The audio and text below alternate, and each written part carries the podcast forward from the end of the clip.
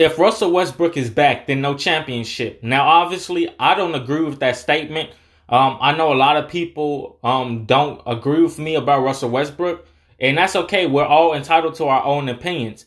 But in my opinion, I feel like Russell Westbrook is going to show you his prime and, well, yeah, his prime and his Washington slash OKC days. Now, obviously, he's not fully going to go back to his prime, but I feel like he will show you a glimpse of his prime and not just one time, but maybe like 10, 15, 20 times, etc., etc.